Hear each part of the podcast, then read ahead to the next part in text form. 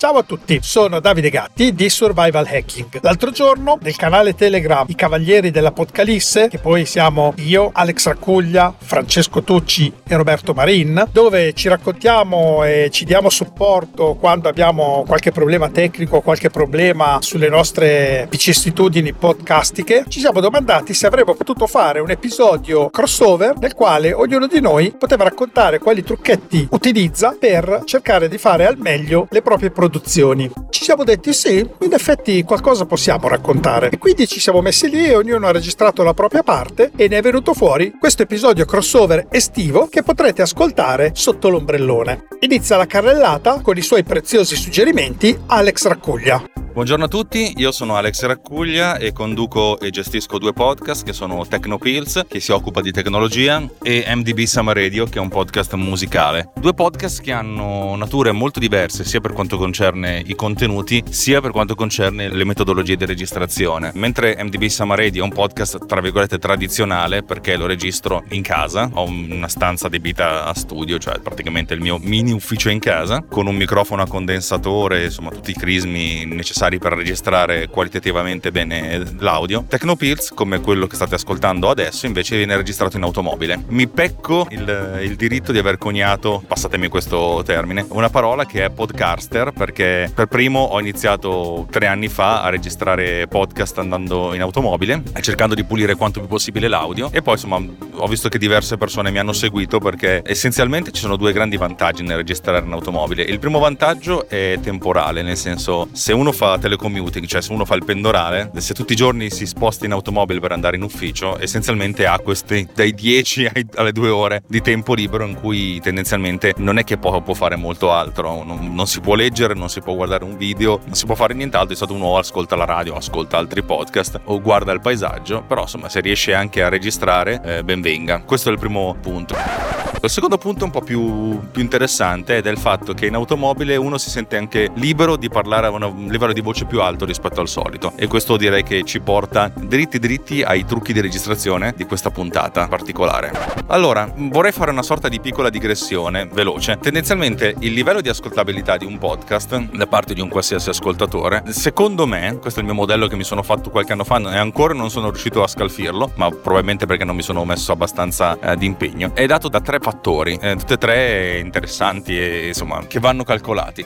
Il primo fattore è, il, è quanto un, un, argomento è interessante per, per, l'ascoltatore. Per esempio, se qualcuno producesse un podcast, magari in italiano, ma andrebbe bene anche in inglese, in cui si parla di After Effects, che è il programma che uso di più in assoluto, e dei trucchi per velocizzare, per migliorare After Effects, magari eventualmente con delle aggiunte di, di scripting, eccetera, eccetera, eccetera, io probabilmente ascolterei ogni puntata 5-6 volte e poi manderei dei soldi così a, a cavolo agli autori perché secondo me sarebbe il massimo del massimo del massimo per me. Questo appunto è il primo fattore, cioè quanto un argomento ti interessa. Che ne so, magari se qualcuno facesse un podcast di, di cura del corpo, di bellezza, ma magari mi interesserebbe pure quello, però insomma potrebbe essere meno interessante. O un argomento, che dire, podcast di botanica, credo che a me interesserebbe poco. Mentre un podcast di tecnologia trattato con un taglio diverso dal riportiamo le news e le commentiamo, tendenzialmente mi, mi, mi piace. Il secondo punto perché un podcast sia interessante è il, il livello livello qualitativo tecnico. Non voglio farlo snob, assolutamente. Io ascolto podcast che hanno una qualità audio terribile, però mi rendo conto che più la qualità audio è bassa, più è difficile seguire il discorso, più è difficile passare tra un interlocutore e l'altro, tra un conduttore e l'altro, cioè più c'è questo livello qualitativo che si abbassa e meno sono invogliato ad ascoltarlo. Oppure dopo un po' dico no vabbè basta, eh, magari ascolto 10 minuti, poi interrompo, ascolto qualcos'altro e torn- tornerò ad ascoltare il resto più avanti. Ci sono dei podcast che io trovo molto interessanti e molto divertenti che però magari hanno delle puntate che lascio lì per, per, per mesi perché non, non, riesco, cioè proprio mi dà fast- cioè, faccio fatica a seguire, mi rendo conto che non seguo e devo dire la verità che è più facile non ascoltare un podcast qualitativamente buono perché lo lasci lì in sottofondo, mentre uno qualitativamente pessimo, cioè comunque necessita della tua attenzione, il, il, tuo, il tuo, cervello, l'orecchio continua a focalizzarsi ma che cosa, ma che cosa, cioè eh, qualsiasi cosa che non sia facile da ascoltare il nostro cervello lo interpreta come qualcosa di faticoso. Il terzo punto in realtà è finale, che è interessante è importante anche questo, ed è il livello empatico di comunicazione da parte dei conduttori. Cioè, quando qualcuno conduce un podcast in maniera molto, molto amichevole e discorsiva, quando riesco a sintonizzarmi su questa persona, allora sento che questa persona sta parlando a me o con me, nel senso a noi, noi ascoltatori, allora sono ben più propenso ad ascoltarlo, mentre quando qualcuno è un po' più gloomy, magari parla a voce bassa, fa tante pause, cioè diciamo un approccio meno, meno comunicativo, dove la comunicazione è a 360 gradi, allora lì le cose sono più, più difficoltose. Ecco, secondo me la, la, moltiplicazione di tutti questi tre fattori porta al livello di ascoltabilità di un, di un podcast per una singola persona. Non dico che un livello è generalizzato. Ovvio che un podcast ben realizzato tecnicamente, con dei conduttori mh, mm, molto bravi e anche molto simpatici, dove simpatico può, essere, significa, può significare un sacco di cose, allora è essenzialmente più ascoltabile ad ampio raggio rispetto a un podcast in cui le, le, le persone sono un po', un po', scazzate, un po' svogliate, parlano più da sole che con, con, con gli ascoltatori e poi magari c'è la, la, la registrazione fatta veramente male.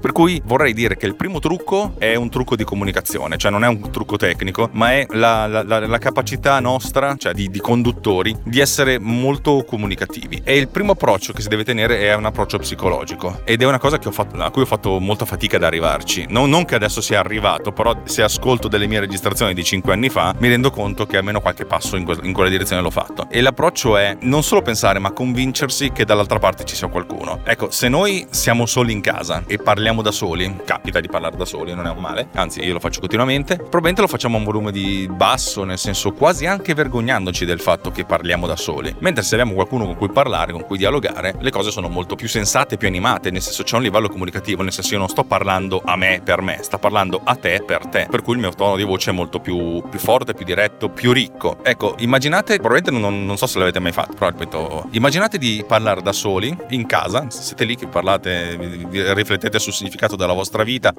e, e, dite delle cose. Poi magari vi chiama una persona e parlate al telefono. Ecco, quando parlate al telefono avete un volume molto più elevato, siete molto più comunicativi perché state parlando con quella persona. Ecco, la, dif- la prima differenza è questa, nel senso pensare che si sta parlando.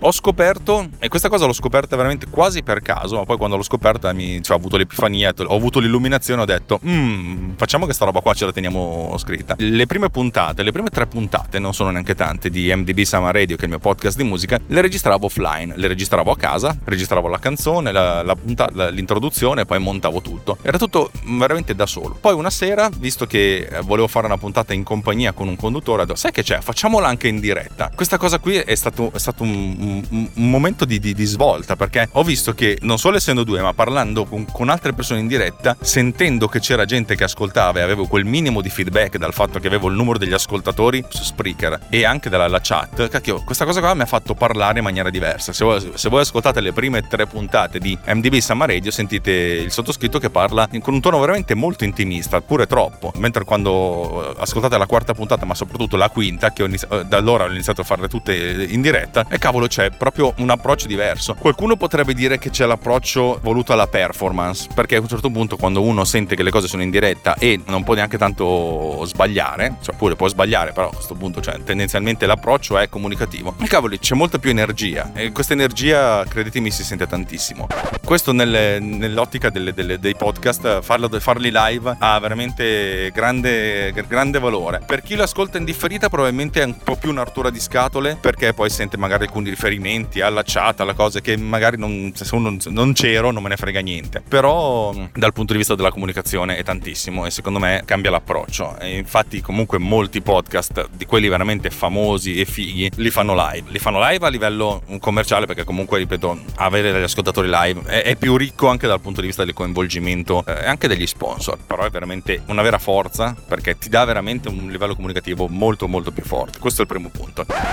Nel podcast che invece che faccio in automobile ho scoperto che, visto che le prime 5 puntate del podcast Tecnopills che avevo fatto, le avevo fatte anche queste in casa da solo, senza ascoltatori live, e anche lì il mio approccio era molto più intimista, molto più gloomy. Quando l'ho iniziato a fare in, in auto, perché ho detto ho tanto tempo in automobile e ho poco tempo a casa, che mi sono reso conto che in automobile uno ha un approccio molto più, più libero. In automobile, che è uno strumento molto, molto particolare, uno strumento rumoroso, però pensato per essere isolato dall'esterno, non tanto per non sentire fuori i suoni che arrivano da fuori, ma tanto perché, quanto perché i suoni che, che crei da dentro non si sentono fuori perché sono mascherati comunque dal suono del rumore. Cioè uno in automobile, quando l'automobile che va potrebbe urlare le peggio cose e nessuno le sentirebbe. Poi magari qualcuno ti guarda dentro il finestrino e ti, ti dice ma chi è sto deficiente che parla? Però la filosofia è che se tu urli in automobile nessuno, nessuno cioè, se, come se urli nello spazio nessuno ti sente, se urli in automobile nessuno ti sente. E questo ha fatto sì che, che cavoli, il mio modello comunicativo in automobile fosse più, più forte. Il volume è più elevato, la mia voglia di comunicare è più, è più ampia. Per cui io faccio il podcaster con tutti i limiti dovuti al fatto che c'è la qualità più bassa, perché non c'è un microfono adeguato, perché c'è il rumore di fondo, eccetera, eccetera, eccetera, eccetera. Però questa cosa qui viene bilanciata dall'energia che viene fuori. Almeno per questo, questo per quanto riguarda me. Ma mi rendo conto che, è, che è una cosa abbastanza comune. In automobile uno è, è, è, veramente come se fosse protetto da una sorta di bolla e questa bolla gli consente di, di esprimere più, più se stesso anche a voce alta. Questo per quanto concerne la componente eh, prettamente comunicativa.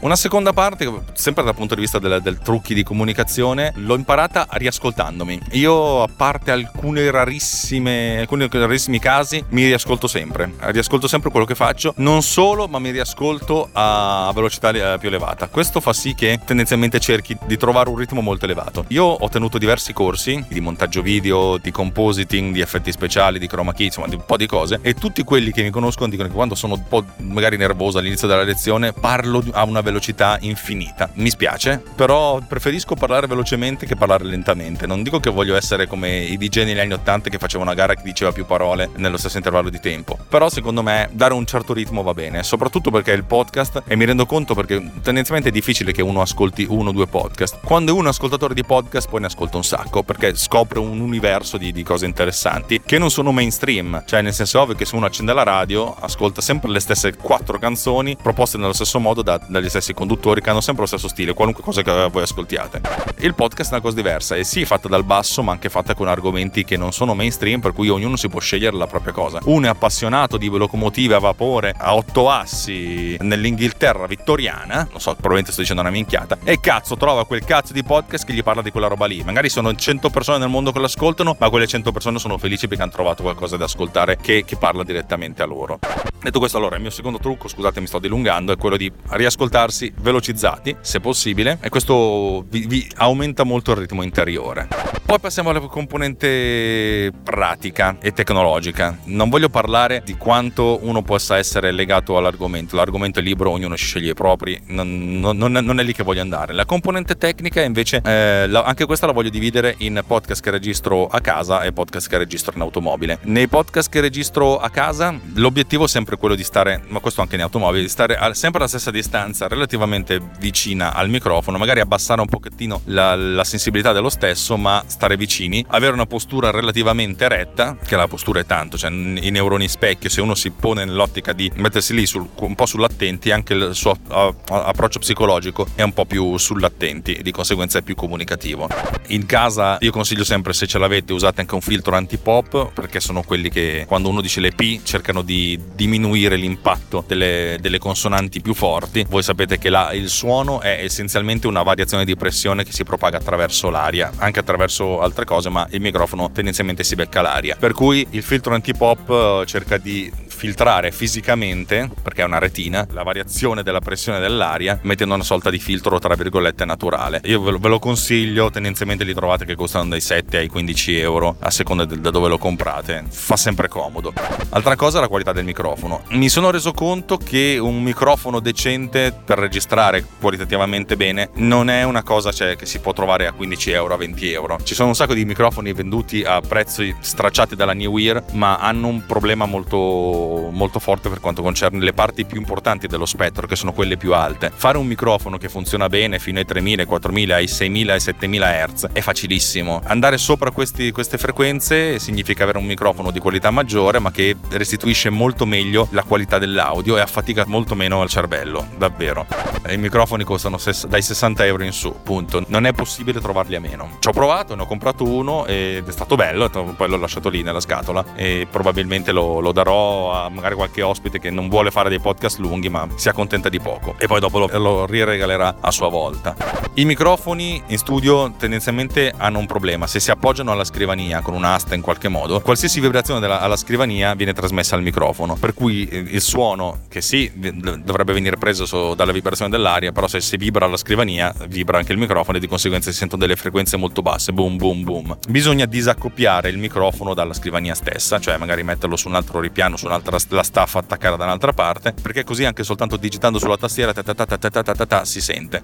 La soluzione più usata, almeno quella che uso io, è quella di usare un ra- quello che viene chiamato ragno. È praticamente un, un cazzillo formato da una sorta di cerchio molto grande, tipo un diametro 12-15 cm, che regge al suo interno una, un altro cerchio più piccolo, che ha la stessa dimensione del microfono, in cui si infila dentro il microfono. E questo, la, il reggimento viene, cioè il fatto di reggere un microfono con l'altro, viene fatto con un sistema di, di elastici, piuttosto è difficile, più difficile da spiegare che da far vedere, per cui certe vibrazioni vengono, vengono attutite, soprattutto quelle più basse. Io lo consiglio, anche questi si trovano a boh, dai 10 euro, 20 euro. Veramente non è la prima cosa da comprare, ma è una delle prime cose da comprare quando uno vuole farlo e quando scopre che questo hobby gli, gli piace tanto oppure gli restituisce qualcosa. Altra questione tecnica è la post-produzione. Io ne ho già parlato nel, nel mio podcast, eh, però spesso e volentieri mi, mi, rendo conto che alcune, alcuni concetti magari sono, sono nuovi per, per, la maggior parte delle persone. Tutti, dall'ultimo persona al mondo che non ha mai parlato in vita sua allo speaker più, più preparato, più professionista del mondo, abbiamo un approccio tale per cui il volume del, delle cose che noi diciamo è molto più alto all'inizio della frase, le prime due, tre, quattro sillabe, rispetto alla fine. C'è proprio una differenza enorme e questa cosa qui viene vista abbastanza abbastanza naturalmente, cioè noi esseri umani ce ne rendiamo conto e non abbiamo grossi problemi quando l'ascoltiamo. Eh, quando ascoltiamo delle cose registrate però ci aspettiamo un volume un pochettino più uniforme. Di conseguenza il consiglio è quello di passare attraverso un filtro che si chiama compressore.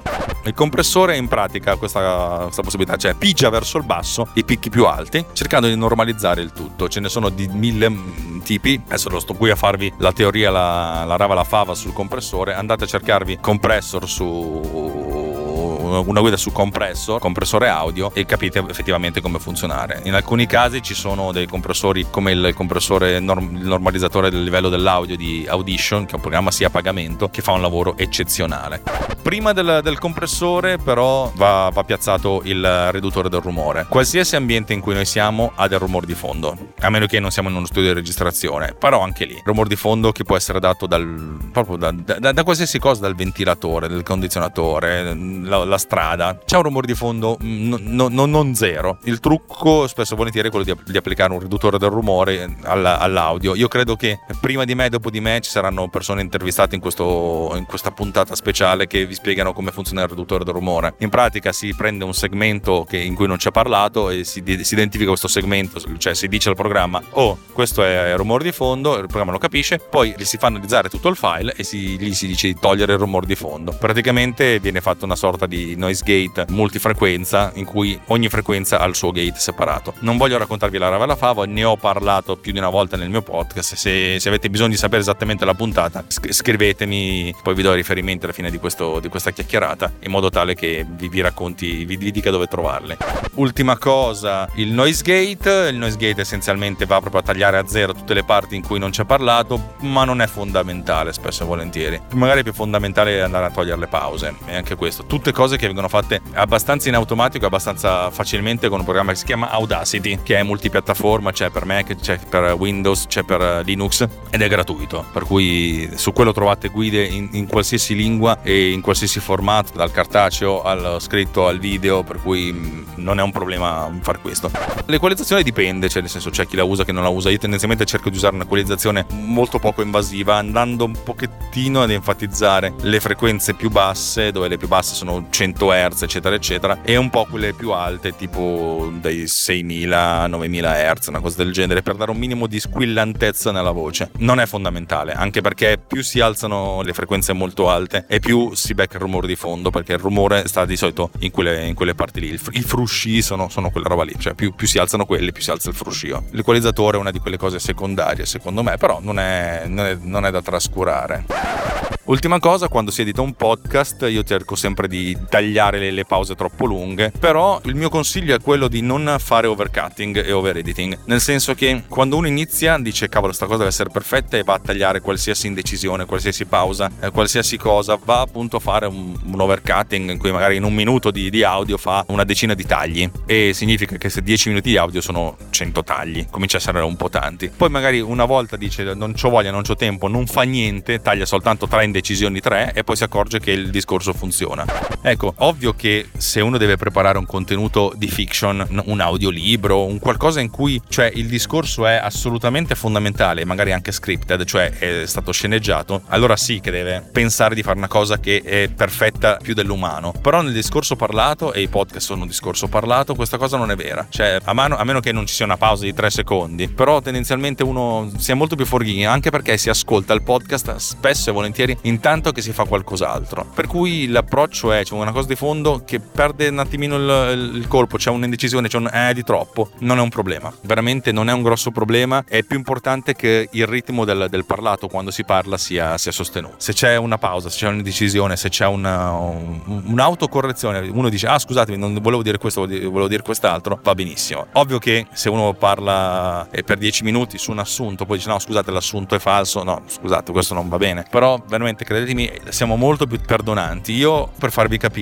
inizialmente montavo Tecnopills proprio come attività di montaggio, cioè mi mettevo lì, facevo solo quello, ascoltavo, se c'era una minima indecisione lo tagliavo. Questa cosa era veramente molto, mi prendeva un sacco di tempo. E al punto in cui ho detto non ho tempo, facciamo una cosa, mi sono messo lì a, a montare Tecnopills intanto che facevo i mestieri di casa, cioè io facevo partire la riproduzione sul programma di montaggio che utilizzo e intanto facevo altro. E mi sono detto quando mi accorgo di qualche cosa torno indietro, cioè stoppo il, lavoro, metto al computer, stoppo, faccio il taglio e poi ricomincio. Ecco, mi sono reso conto che taglio molto meno. Ascolto, ascolto il mio discorso, capisco il mio discorso, non, non ci vedo grossi problemi. Ovvio che se faccio un eh, come si dice, non lo so, che dura due minuti, potrebbe essere problematica la cosa. Ma spesso e volentieri non c'è nessun problema e mi rendo conto che sto ascoltando una persona che sta parlando e per cui mi ascolto e senza essere assolutamente ipercritico.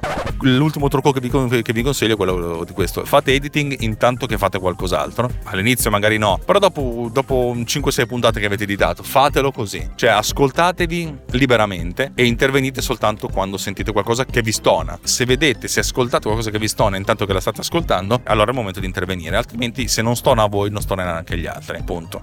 Registrare in automobile, la differenza com'è? Allora, in questo caso io utilizzo un iPhone, cui il microfono è posizionato circa 10-15 cm dalla mia bocca. Da fuori sembra che sto registrando un vocale. Ti mando un vocale di 10 minuti, avete presente? Nel mio caso questo vocale è un po' più lungo, sono 26 minuti che sto registrando. Però così facendo ho sempre la stessa distanza tra, tra microfono e bocca e sono, parlo direttamente. È anche interessante magari utilizzare un programma di registrazione che vi fa vedere le forme d'onda. Ora, non voglio pubblicizzare la mia app anche perché la versione attuale è, non, secondo me non è ancora ottima al 100%, anche se la trovate gratuitamente sullo store. Cercatevi un'applicazione, ce ne sono di mille gratuite su, sugli, sui vari store, ma non utilizzate quelle standard di sistema, se possibile registrate senza compressione.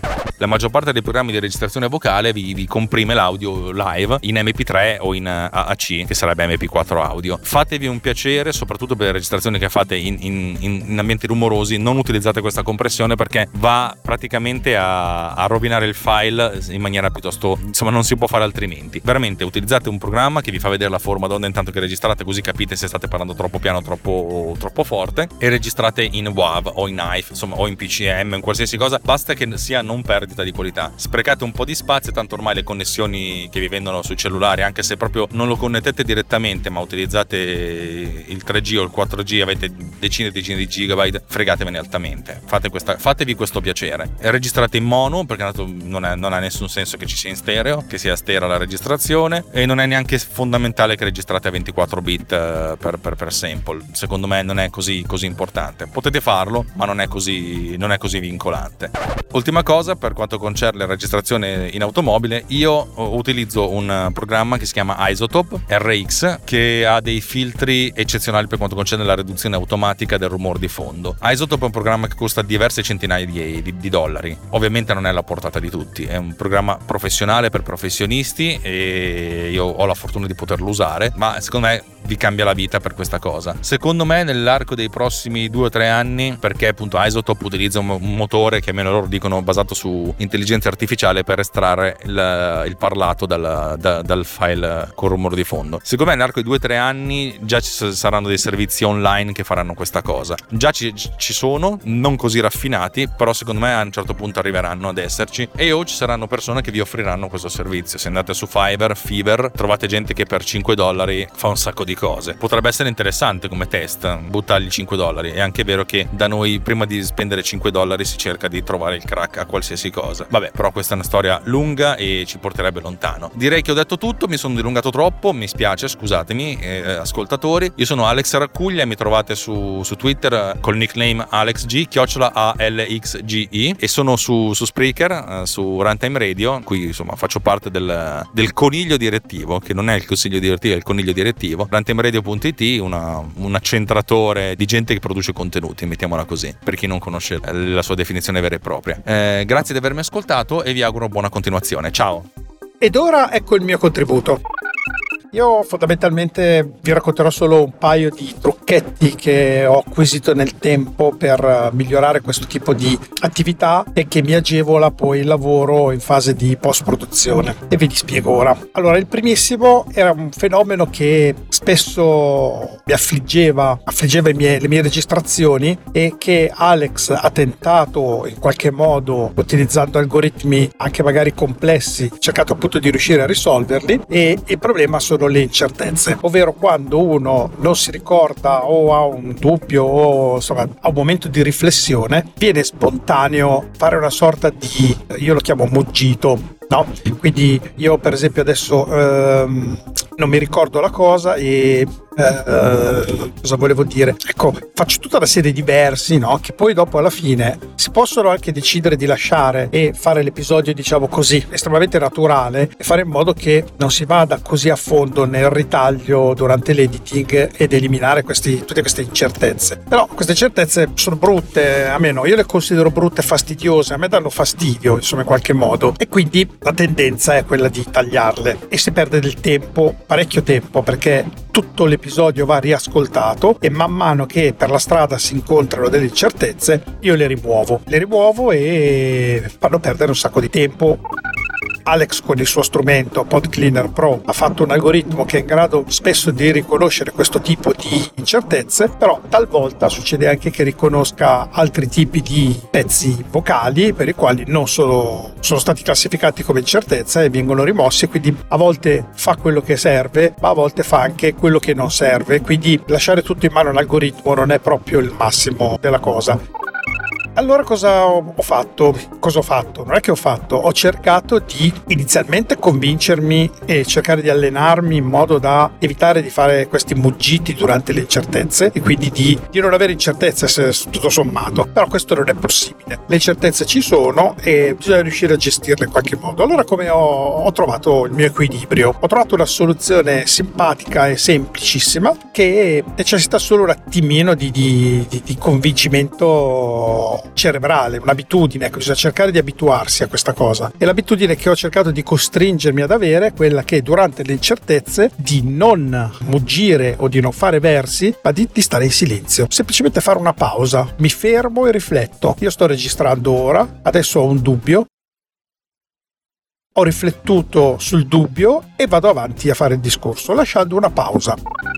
Bene, le pause sono una cosa brutta, anche questa, finché sono piccole pause naturali per, che vengono utilizzate come intercalare, ci sta e tutto è a posto. Ma quando le pause cominciano a diventare troppo lunghe, insomma, un po' brutto durante l'ascolto di un podcast. E allora a questo punto nel mio workflow tipico c'è sempre un momento in cui o attraverso PodCleaner Pro o attraverso altri strumenti rimuovo le pause più lunghe di un tot. Quindi un algoritmo molto semplice, efficace, garantito, che non deturpa e non danneggia nulla. Perché semplicemente elimina solamente i buchi vuoti di silenzio e questo è garantito, quindi non viene rimosso niente di udibile, quindi non viene tagliato testo, non viene fatto nulla, viene semplicemente rimosso il silenzio. Questo che vantaggi ha? Ha sicuramente quello di rendere più fluido tutta la comunicazione e di conseguenza fa in modo che anche quelle pause che io ho introdotto volontariamente a seguito di un'indecisione vengano rimosse automaticamente. Quindi il risultato finale è quello che il discorso verrà tutto fluido e tutte le indecisioni, che in realtà sono delle pause, verranno eliminate.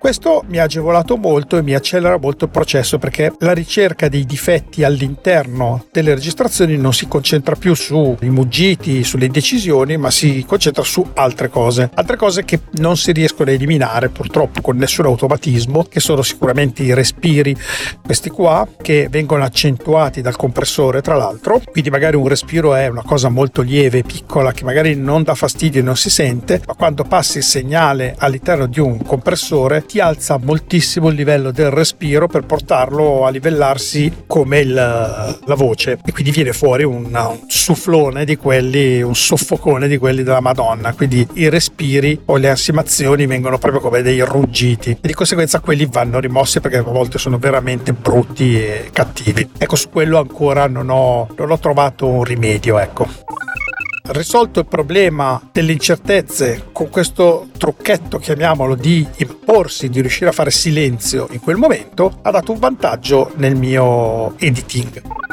Un secondo trucchetto che ho scoperto di recente e che mi sta dando ancora soddisfazione e sta funzionando è quello di. È un, è un, discorso un po' complicato, però succede che delle registrazioni, soprattutto quelle fatte in auto e poi passate attraverso un filtro denoiser che toglie tutto il rumore di fondo, che fa tutta una serie di lavori, accade che sì, la voce è capibile, udibile, di qualità magari buona, ma a volte rimane comunque sotto del rumore. Insomma, insomma, diciamo che il denoiser a volte, una volta che fa la sua azione di filtro, in particolare sulle parti finali delle parole, che tendono ad abbassarsi di volume, quindi quando io dico stasera sono andato a prendere queste Ecco, lo ste finale è sempre di un volume sempre più basso perché è la parte conclusiva di una parola. Quando il rumore di fondo è piuttosto elevato, come in un'automobile, il denoiser fa sì un bel lavoro magico, però quando si arriva ad avere un rapporto segnale-rumore che è più o meno simile, cioè quindi il rumore è alto quanto il segnale, quindi quella parte finale magari di una parola che è molto bassa di volume, è molto simile al rumore, il denoiser qualche volta, se non frequentemente, mi mangia le ultime sillabe o l'ultima sillaba sillaba di diverse parole. Quindi mi ritrovo spesso a dover andare a caccia all'interno del file audio o di altri file audio della sillaba mancante. Per esempio, io volevo dire sono stato lì e il risultato è sono sta lì e mi manca il to di stato. Allora vado a cercare all'interno della registrazione se ho detto un'altra parola che finisce per to, dove vado a prendere il to mancante e lo vado a incollare dall'altra parte per completare la parola. E a questo punto ritorna la parola intera stato e viene comprensibile. Bye.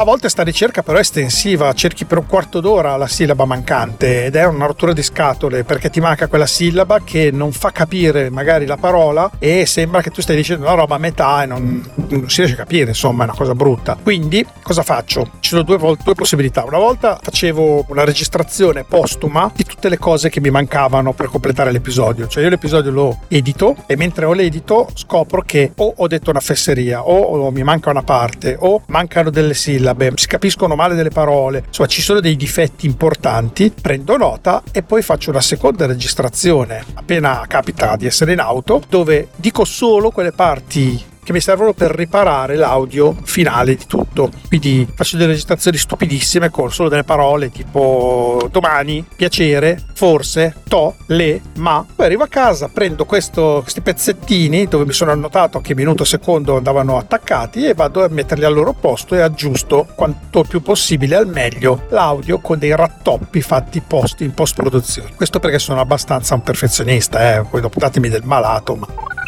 A questo punto cosa ho fatto un mesetto fa? Un mesetto fa ho detto ma cacchio, alla fine sono sempre le solite cose che mi mancano, mi mancano le, le sillabe finali di tutte le parole. Allora mi sono preparato una registrazione, mi sono messo in macchina per un'oretta e ho fatto una registrazione di tutte le sillabe possibili finali, partendo dalla lettera B, per esempio, dicendo ba, be, B, bo, bu. Poi ho fatto A, B, B, bo, bu. E poi ho fatto ba, be, bi, bo, bu. Quindi un 4 set di tutte e 5 le sillabe con le 5 vocali possibili, con la lettera B, con tonalità differenti, tonalità che salgono, tonalità che scendono, tonalità ferme con una frequenza medio alta e tonalità ferme con una tonalità medio bassa. Quindi in sostanza ho registrato tutta una serie di sillabe per l'utilizzo molteplice. L'ho fatto per la lettera B, per la lettera C, per la lettera D, E, F, G, tutte le possibili combinazioni e ho un'oretta di sillabe raccontate in tutti i modi possibili dove vado a pescarle quando mi occorrono per sistemare le parti finali delle parole, che è la cosa che capita più frequentemente durante l'editing che mi fa diventare scemo a cercarla all'interno dello stesso audio, una, finale simile. Invece con la mia collezione di sillabe finali registrate le trovo rapidamente, anche perché sono in ordine alfabetico, ci metto due secondi a trovarle.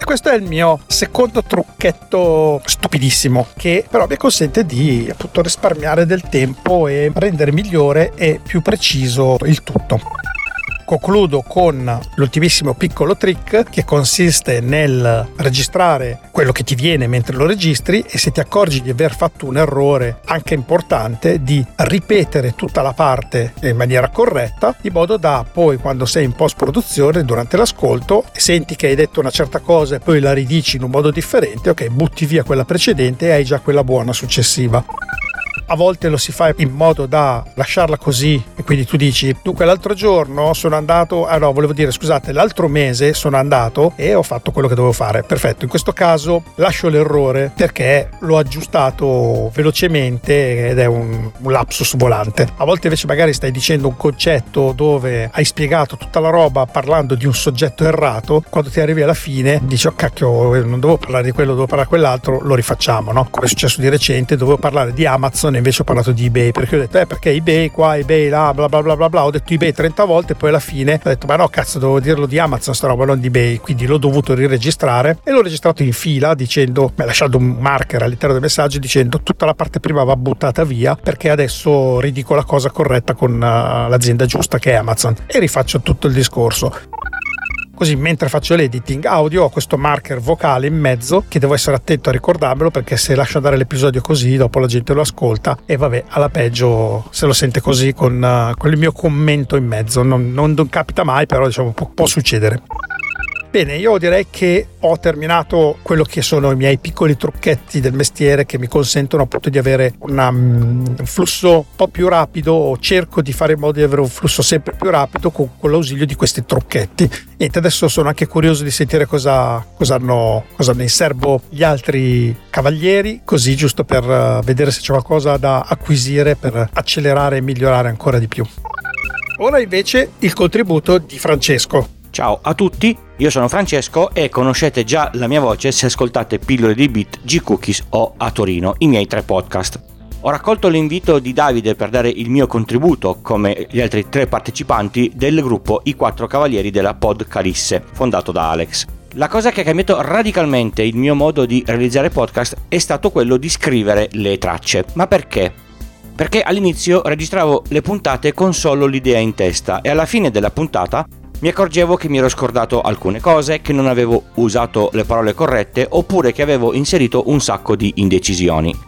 Il primo step per rimuovere questi problemi è stato quello di farmi un elenco puntato con tutte le cose da dire, ma alla fine si sentivano le indecisioni e soprattutto mi accorgevo spesso di aver usato i termini sbagliati. E i termini corretti, soprattutto in tecnologia, fanno la differenza.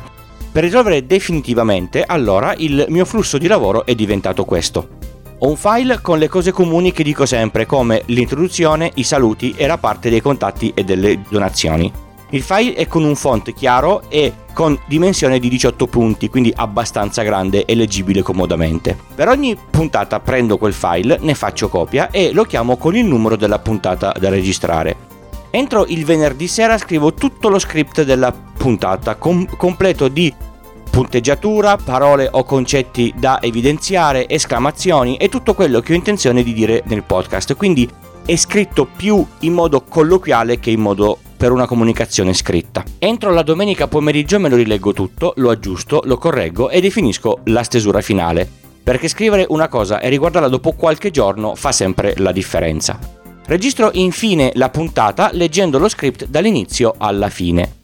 Questo mi permette di raggiungere alcuni obiettivi impensabili da raggiungere in altro modo. Non ci sono indecisioni um, um, e simili, cose che PodCleaner di Alex Racuglia riesce a togliere, ma che secondo me se non ci sono in originale è meglio. Non sbaglio a coniugare i verbi e uso le parole corrette, che in un podcast tecnico, come dicevo prima, sono molto importanti.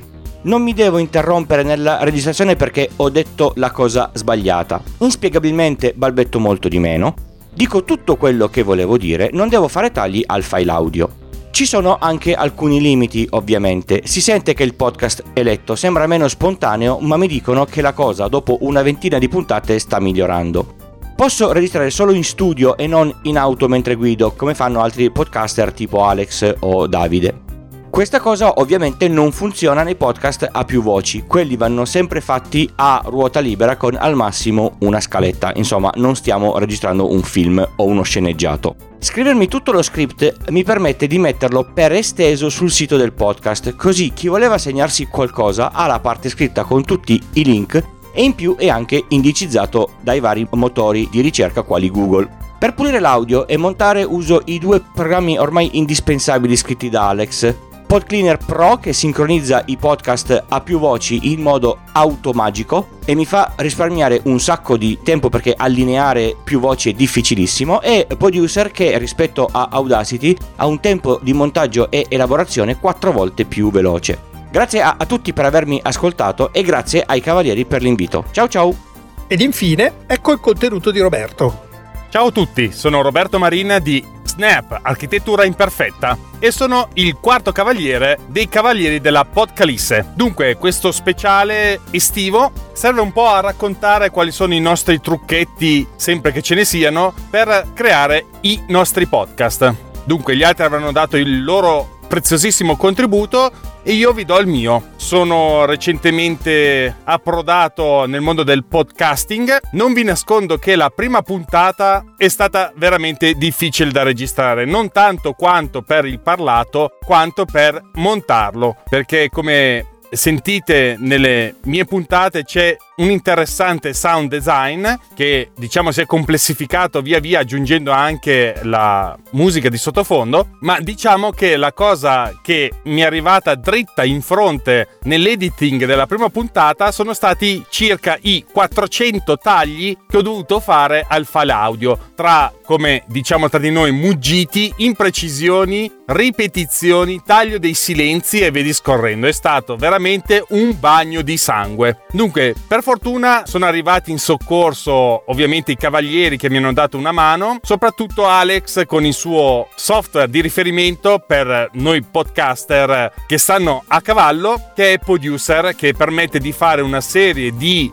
miglioramenti audio senza troppi sbattimenti. Tant'è che, giusto per darvi un'idea, attualmente arrivo ai 40 tagli, quindi una cosa decisamente di un ordine di grandezza inferiore. Dunque, grossi trucchi non ne ho perché posso raccontarvi semplicemente qual è lo stato dell'arte attuale per il mio podcast, che come sapete è registrato in auto ho avuto molto tempo, diciamo, in questo un anno, anno e mezzo più o meno, adesso non mi ricordo neanche più quando ho iniziato, diciamo che all'alba delle 33 puntate sono arrivato a un setting interessante che mi permette di essere molto snello, questo continuo a dire grazie a Producer che permette di migliorare e tagliare automaticamente l'audio e quindi di poter intervenire soltanto nei punti in cui ci sono essenzialmente dei silenzi o delle ripetizioni. Questo perché? Perché ho dovuto eliminare una parte del setting di producer che mi tagliava la parte finale delle parole che andavo a dire. Davide Gatti prima vi ha già spiegato qual è il motivo e come intervenire e anch'io mi sono trovato a ritagliare pezzi di parole all'interno del file audio per riuscire a rincollarlo dove la parola mancava mancava della parte finale. Non sono arrivato al suo livello, diciamo, di miglioramento del file audio con la sua tecnica, ma semplicemente sono riuscito un po' a migliorare la dizione e cercare di tenere un valore costante della voce. Quindi, grazie a questo miglioramento personale, le cose sono già migliorate. Inoltre,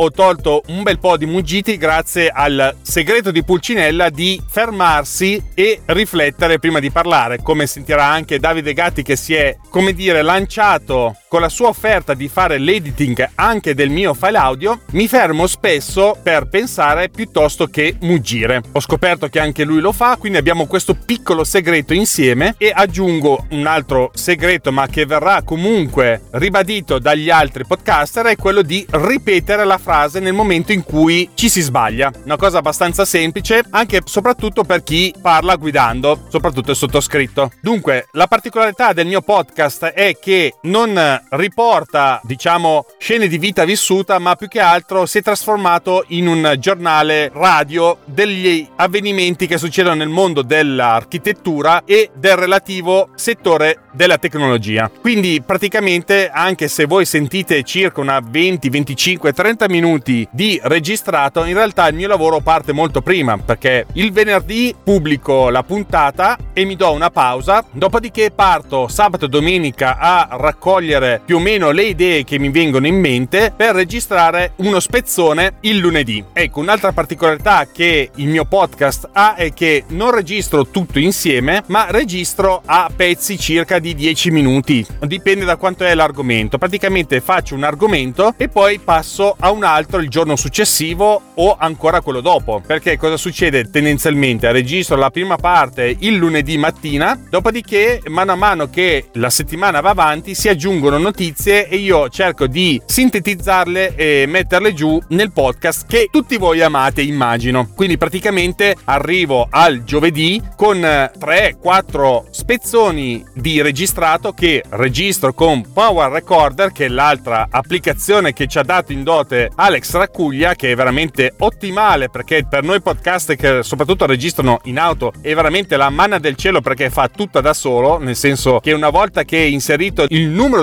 dell'episodio, all'interno della cartella i file audio in spezzoni, come nel mio caso, vengono numerati automaticamente mano a mano che si aggiungono. Quindi, in definitiva, io ho questi 3-4 file audio che passo a Producer che li pulisce e poi li metto uno di seguito all'altro. Un altro segreto che ho imparato, o meglio, una miglioria che ho portato al mio metodo di lavoro, comunemente chiamato workflow, è quello di iniziare a mettere la sigla, gli stacchi e via discorrendo anche la musica di sottofondo mano a mano che vado avanti nell'editing del file audio. La cosa interessante è che avendo la musica di sottofondo mi permette di capire meglio quali sono le pause che vanno tagliate piuttosto quelle che vanno lasciate perché all'inizio ammetto o meglio come potete anche sentire dai registrati precedenti le parole erano una di seguito all'altro senza pause mentre adesso potete sentire che un po' di pausa tra una frase e l'altra la lascio anche ben volentieri. Altra particolarità del mio podcast è che dopo aver finito l'editing del file audio lo prendo e lo passo a Forecast, mi pare che si chiami. Adesso ho un attimo di abbagliamento mentale, ma penso che si chiami così. Comunque è l'applicazione di Marco Arment che permette di aggiungere i capitoli a un file WAV. Così, in pratica cosa succede? Una volta che ho finito l'editing della puntata, lo esporto in WAV, me lo riascolto con VLC a velocità maggiorata e mi appunto su un foglio di carta semplicemente quali sono i punti in cui cambio argomento. Dopodiché apro il file WAV con Forecast, chiamiamolo così, adesso mi sfugge il nome del programma, ma ci siamo capiti, e aggiungo i capitoli uno a uno. Inoltre, oltre ai capitoli, aggiungo anche il riferimento con il link dell'articolo che ho letto ed eventualmente un'immagine che ovviamente cambierà nel momento in cui si arriva in quel punto. Fatto quello, prendo e trasporto tutto sul sito di Spreaker. Altra miglioria che ho portato al mio workflow è quello di non più appuntarmi i capitoli su un foglietto di carta, ma direttamente su blocco note di macOS che adesso si chiama Mac OS. Prima o poi mi passerà anche questa parola dalla testa. Bene, direi che per quanto mi riguarda il mio workflow è spiegato, come avete ben sentito non ho particolari trucchetti e o segreti, ma diciamo che mano a mano che si portano avanti gli episodi si riescono ad apportare dei miglioramenti al proprio workflow. Io in questo momento sono abbastanza soddisfatto perché non è più un grosso problema sfornare una puntata a settimana, per fortuna, ma vi confesso davvero che all'inizio era davvero qualcosa molto molto lungo, non dico che tra le 4 e le 6 ore, ma più o meno siamo lì, insomma ci voleva una giornata di lavoro ritagliata qua e là Invece adesso è molto più leggero la questione e mi rende anche un po' più tranquillo. Spero di essermi spiegato e mm, ci risentiamo nelle prossime puntate di Snap Architettura Imperfetta, un podcast di color grigio ciliegia. Vi ringrazio a nome di tutti e quattro i cavalieri dell'Apocalisse per l'ascolto di questo episodio, sperando che vi abbia fatto passare in riflessione una mezz'ora sotto l'ombrellone. Ringrazio personalmente tutti i miei amici che hanno dato il loro contributo in questo episodio e ci risentiamo prossimamente. Ciao ciao da Davide Gatti, Alex Raccuglia, Francesco e Roberto Marina. This episode has been produced with